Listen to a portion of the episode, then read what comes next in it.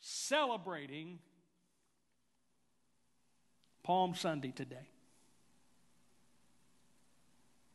Now, there are churches that'll even do demonstrations. There's many that'll break out palm branches today on this particular Sunday. They'll wave palm branches in, in the air as a commemoration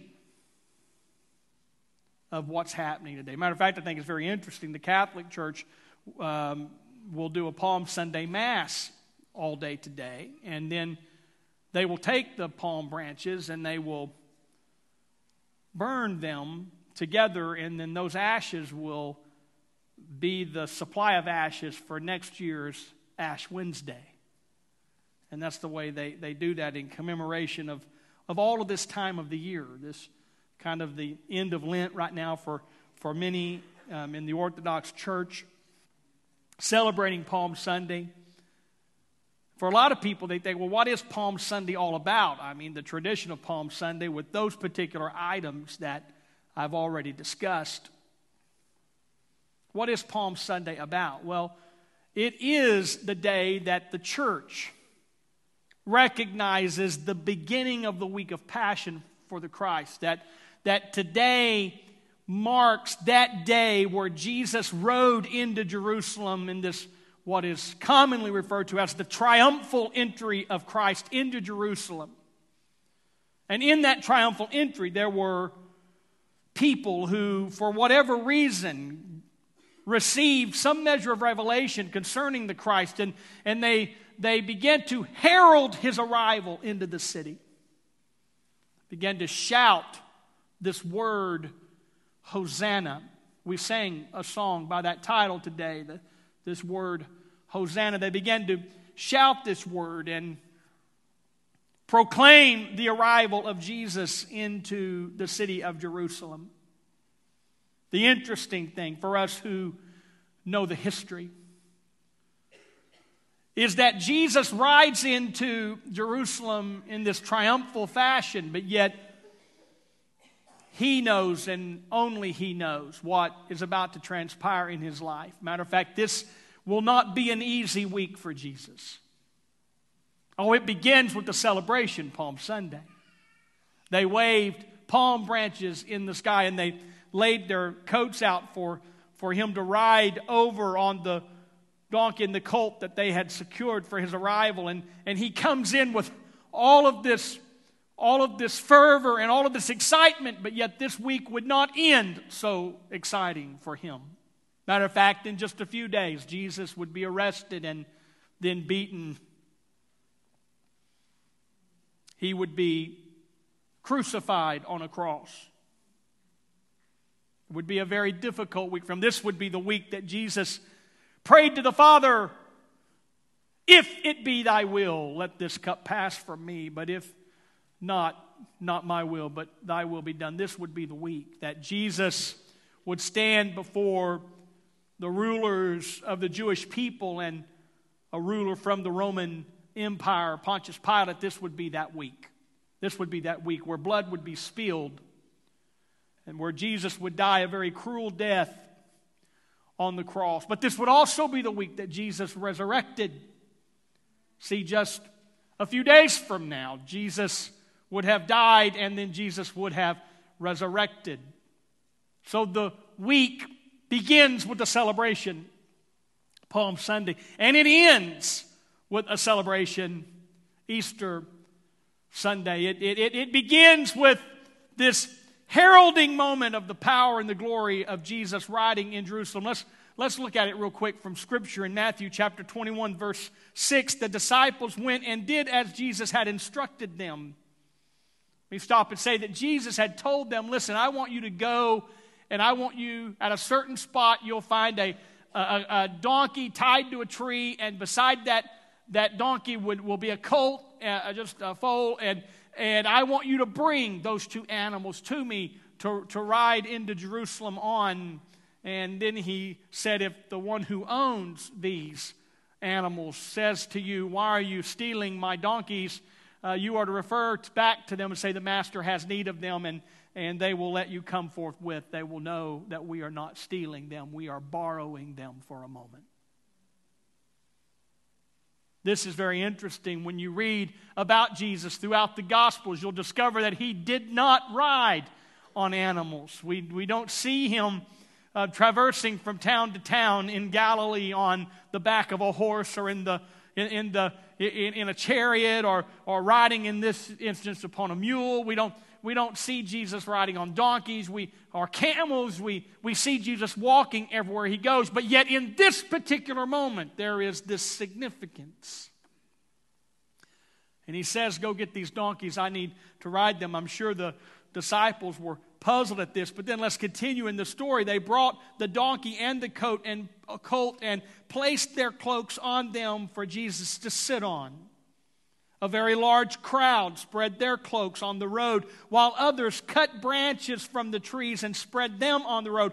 The crowds that went ahead of him and those that followed shouted, Hosanna to the Son of David! Blessed is he who comes in the name of the Lord! Hosanna in the highest heaven! And when Jesus entered Jerusalem, the whole city was stirred and asked, Who is this? The crowds answered, This is Jesus, the prophet from Nazareth in Galilee.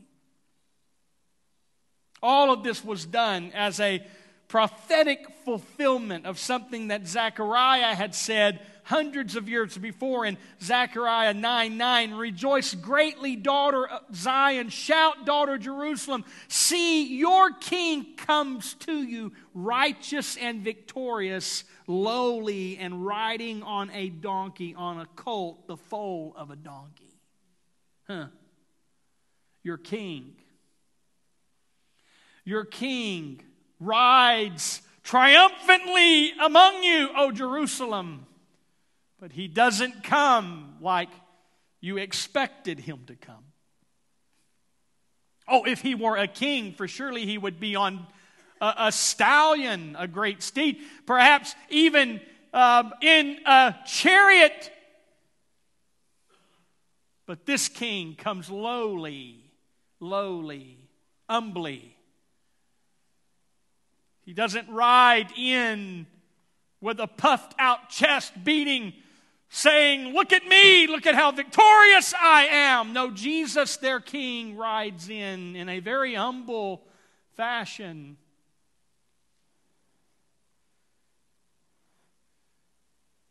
He doesn't take the Lamborghini. He rides in in the Volkswagen.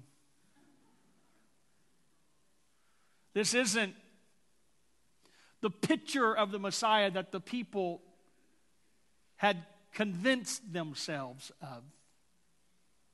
Oh, they've been talking about the Messiah for hundreds of years, and their idea of the Messiah had forgotten these verses that talk about lowly. Lowly. They were disgusted at Jesus because Jesus did not come the way they thought the Messiah would come.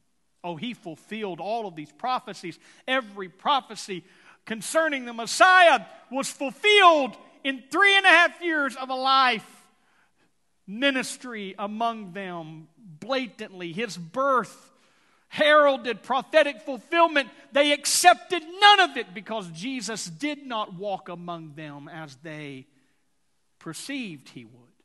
Oh, when Messiah comes, there will be a great conquest. Oh, when Messiah comes, there will be uh, an overthrow of the Roman Empire. Jesus didn't even worry about the Roman Empire. Matter of fact, they tried to, they tried to back him in a corner at one place, and he said, Why don't you render under Caesar what is Caesar's? It's none of my business. Just take him his tax money. It's none of my business. I'm not here to overthrow Caesar. Oh, wait a minute.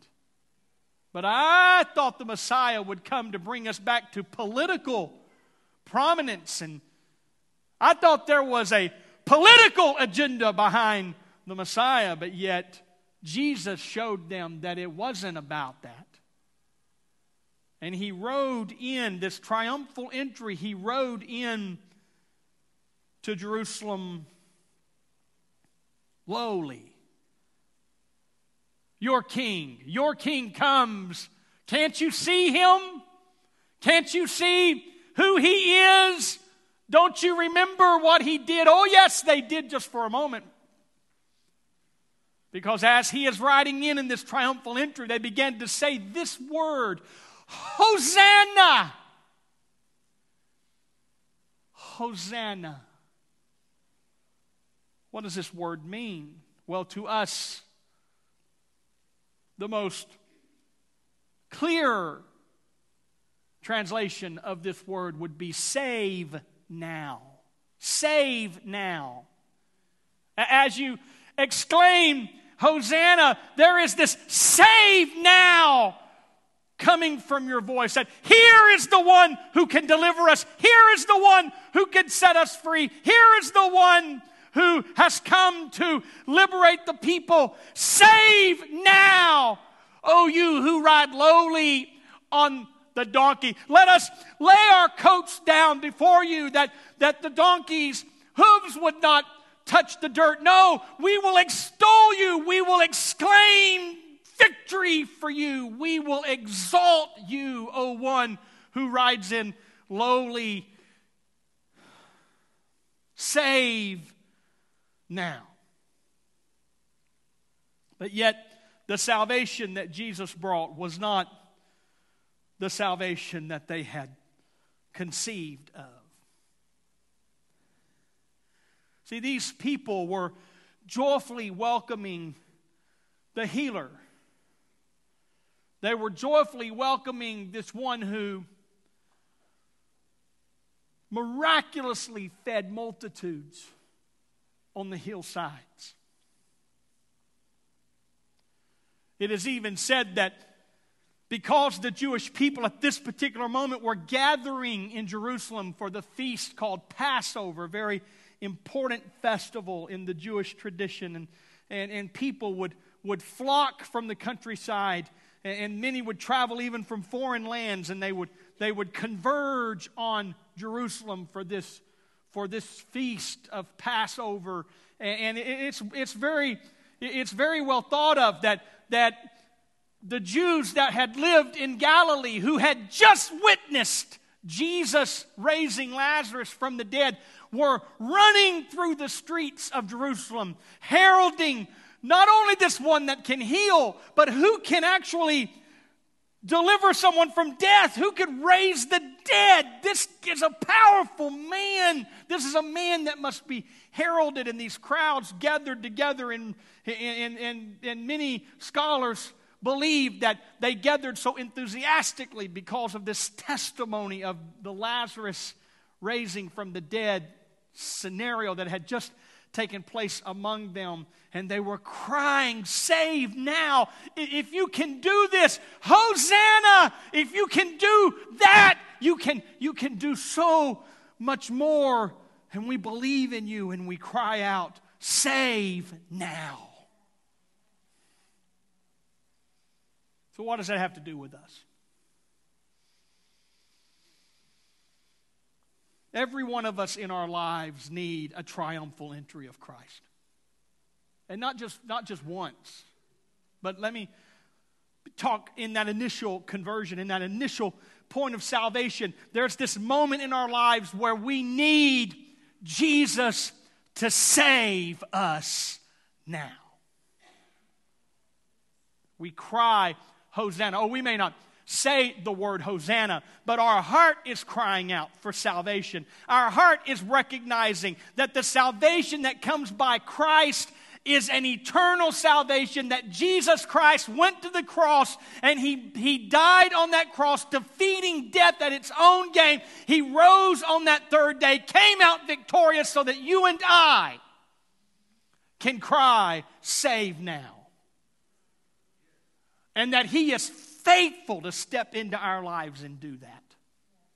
That He is faithful, not some twisting of the arm or some hard thing to do. Matter of fact, Romans describes it well in, in chapter 10, verse 8. But what does it say? The word is near you, it is in your mouth and in your heart. That is the message concerning faith that we proclaim. If you declare with your mouth Jesus is Lord and believe in your heart that God raised him from the dead, you will be saved. If you will have this triumphal moment in your life where you cry out, Save now! Hosanna! Save now. This word declares that by that confession and by that, by that believing, that we will be saved. Then it says, For it is with your heart that you believe and are justified. It is with your mouth that you profess your faith and are saved. As scripture says, anyone who believes in him will never be put to shame. For there is no difference between Jew and Gentile. The same Lord is Lord of all and richly blesses all who call on him. For everyone who calls on the name of the Lord will be saved. Hosanna. Hosanna. Save now. And what a gift that is in our lives. What a gift it is to realize that it's not difficult. It's not pulling and straining. I've seen that in my life in, in religious scenarios where, where, where people felt like they had to sweat and just about had to bleed and plead for salvation in their life, and, and how easy it truly is to just believe in your heart and confess with your mouth that Christ can ride triumphantly into my life right now and can save now, that He can be my Hosanna. That I don't have to live my entire life wondering if I'm saved. I mean, it's a tragedy. It is such a tragedy for people who are even Christian, who are confessors of Christ, who have even gone to church, who, who I've talked to through the years, and as they get older and, and they know that their time is short here on this earth, and they begin to say things like, Man, I, I hope I've got everything right between me and the Lord. Man, I hope everything's okay. Man, I, I hope there's not something in my life. And, I, and I, I, I weep for those people in my spirit when I realize that they stand on such shaky ground that their faith isn't strong in their salvation. And can I say to us today that our faith can be strong in our salvation? And it's not this difficult pulling and pushing like, oh man, am I saved? Am I not saved? Did Jesus love me? Does he not love me? Let me tell you, if nobody else has told you this week, let me tell you right now, Jesus loves you more than you will ever know. Jesus loves you more than you will ever know, even in those moments where you feel like you have failed. Jesus still loves you, and you can have a triumphal entry of Christ in your life this moment where you can cry, Hosanna! Save now! What a miraculous, what a miraculous moment that is.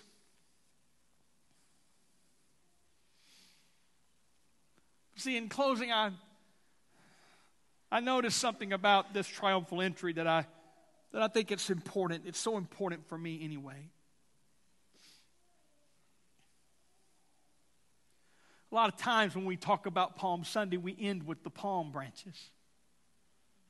A lot of times when we read the story concerning the triumphal entry, we talk about him riding in triumphantly, him riding in triumphantly, him riding in triumphantly. And that's what we want to focus on is this triumphal entry. But, but then my, my mind begins to wonder what happens next. Ever thought about that? That Jesus is going to ride in triumphantly, but where did he ride to? The Bible says this in Matthew 21, verse 12. Jesus entered the temple courts and drove out all who were buying and selling there. He overturned the tables of the money changers and the benches of those selling doves. It is written, he said to them, My house will be called a house of prayer, but you are making it a den of robbers. The first thing that happens when Jesus enters Jerusalem is he goes to the temple and he he throws some stuff out that doesn't need to be there. Think about for a second. Here are the crowds the Bible says they were running in the streets of Jerusalem, waving palm branches, and the children even were running in the temple, waving palm branches, saying, Hosanna! Hosanna! Blessed is he who comes in the name of the Lord! Hosanna! And in the midst of all of this, save now! Jesus climbs down off the donkey. And he starts throwing out some things that need to go. You say, Pastor, why would he do that? Well, the best explanation for this moment where Jesus did this, the best explanation most scholars would agree on, is that these money changers were selling cheap sacrifices. Okay? They were selling cheap sacrifices. And the linchpin of the Jewish religion the linchpin of relationship with God was that you look around your house and you pick the choice lamb or the choice dove. You look around, see what you've got, bring the best you got when you come. When you come for Passover, bring the best you got because God delivered you. He saved you. He, he brought you out. So bring the best sacrifice you got so that when you get here, you can offer it to God as thanksgiving. Okay?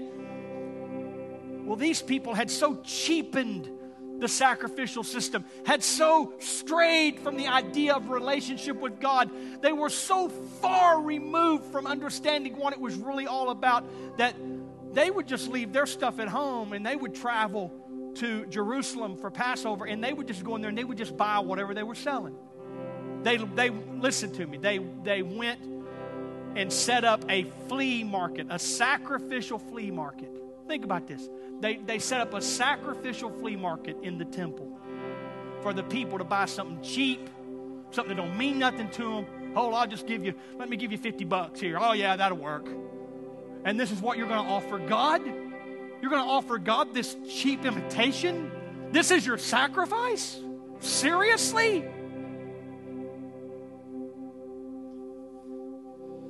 It says you've made it a den of robbers. Who was getting stole from? God was.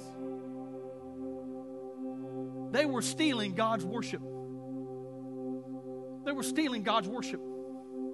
And when Jesus got there, the first thing he did was say, You know what? Man, there's some stuff in here that's got to go. If we're going to have a save now moment,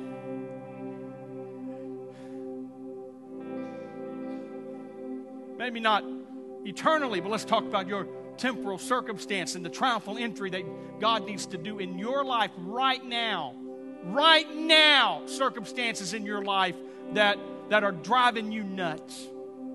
Right now, things going on in your life that you desperately need uh, the hand of God to walk in and do something about. And let me tell you something if you want to have a Hosanna moment, you've got to be willing to realize that the first thing Jesus is going to do when he gets there is he's going to start tossing out some things that need to go. What about that anger? Oh, but I like my anger. I got one or two people in my life that I like being angry at. Oh, no, I'm not talking about for you. I'm talking about literally for me. There's one or two people in my life that I like to be angry at. They hurt me. What about that hurt? Can I hold on to that hurt and truly be delivered from that circumstance? Can I, can, am I going to spend the rest of my life in anger and hurt over, over what that person did? Well, there's some of it I like to hold on to because I, I just like being mad at them. I'm just serious. Boy, y'all are real quiet. But see, when Jesus comes in in a Hosanna moment, he says, You know what? That's got to go. That's robbing you, man. That, that, that, that anger's robbing you of, of the peace I want to give to you in your life. That, that hurt, that hurt that someone did to you so many years ago, and you're still holding on to it like it happened to you yesterday. I mean, you know, you know those, you know those hurts. You know what I'm talking about. Those things in your life that all somebody got to do is bring it up, and you get all, you get all. I mean, you might even say a four-letter curse word. Somebody bring their name up. You like to do that. Makes you feel good.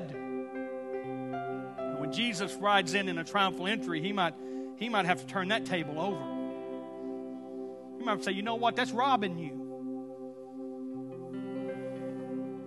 I've seen people that have been hurt in family relationships and severed themselves from the family, and they don't have any of the blessing of the rest of the family. All because of one. Just saying, wait a minute, now that's hurting you. Okay, boys, quiet. Oh my goodness, it's quiet in second church. That's a scary deal. And there's some things. What about that bitterness?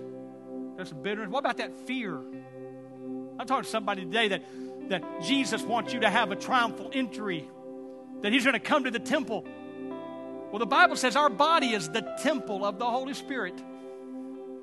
Where's the triumphal entry coming? It's coming right to you. And when Jesus gets to you, is there some stuff in there he needs to turn over? Come on now. You say, Pastor, man, I just need to, I just need to let it go. Yes, you do, and so do I. Don't we all? Don't we all need to just say, you know what? Turn over the money changers in my heart. Let that let that pain go. Let that pride go. Let that hurt go. Let that malice go. Jesus, save now! Save now!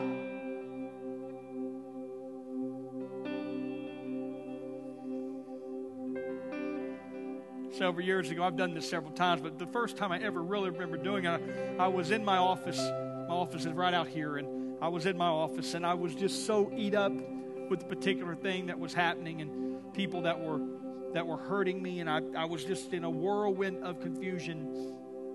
And I realized after several days of sitting in that that I was that I was just I was just stuck like I was in quicksand. I was sinking in this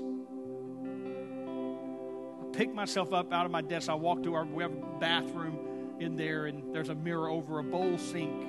And I, I put my hands on the edges of that bowl sink, and I looked at myself in the mirror just as close as I could get. I, I looked right into my own eyes.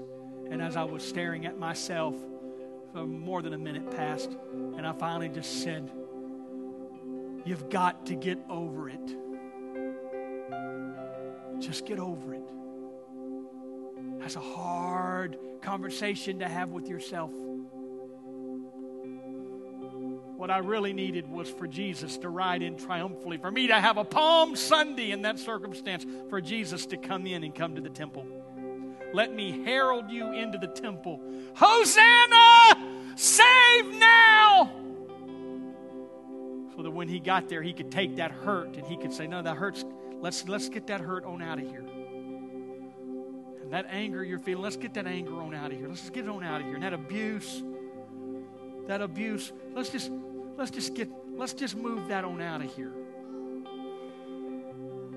Fear, that depression, that worry, that anxiety. Let's just let's just get that on out of here because because this is a Hosanna moment.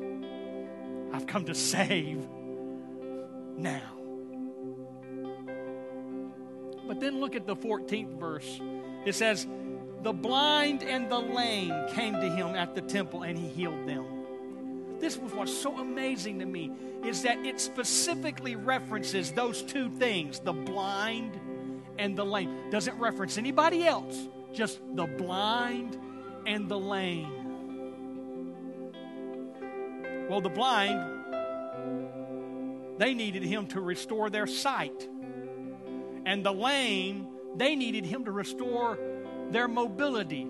And isn't that exactly what we need to happen in our lives in our Hosanna moment? For Jesus to ride in, to take some stuff out that needs to go, and then to give us a new perspective, to give us a new sight, a new way to look at things, a new way to look at life, and then to also give us our mobility back where we could say, I'm just moving on. I'm moving on. I'm just going to leave everything right there in, in this Hosanna moment. Jesus Christ has come to save now.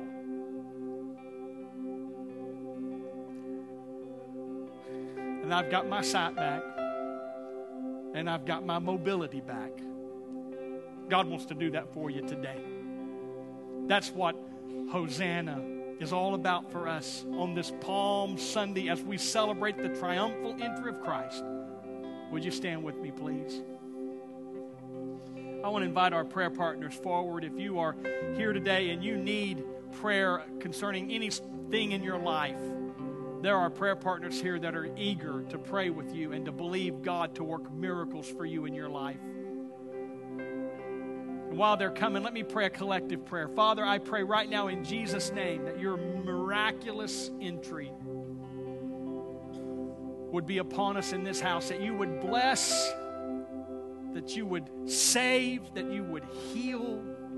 That even right now, as I'm praying, somebody's making a decision in their life to turn their heart to you. And I pray right now that they would begin to confess you as their Lord and Savior. And I pray right now that they would begin to believe in their heart that God raised you from the dead for them. I thank you right now for the steps that we are taking in every life and in every heart. And I believe with all of my heart that miraculous things are transpiring. Would you keep your heads bowed just for a second? If you're here today, you say, you know what, Pastor, would you pray with me right now over specific areas of my life that I need? I need a triumphal entry that Christ could save now. Would you just slip your hand up? I'm not going to call you forward. I'm just going to pray with you. Thank you so much. Thank you so much. In Jesus' name, would you pray with me right now? Pray with me with all of your heart. Believe every word. Say, Jesus, I declare the Lordship of Christ right now over that circumstance. I thank you for saving me. I thank you that you were raised for me from the dead. And I believe right now that you have come to save. Deliver me now from every circumstance. Heal my heart, and I will give you praise in Jesus' name. Everybody said amen to that. Let's clap our hands and rejoice for what God is doing. Hosanna! All righty. If you have a prayer, if you need prayer, have a prayer request, please come forward. Otherwise, you may be dismissed. I say a great big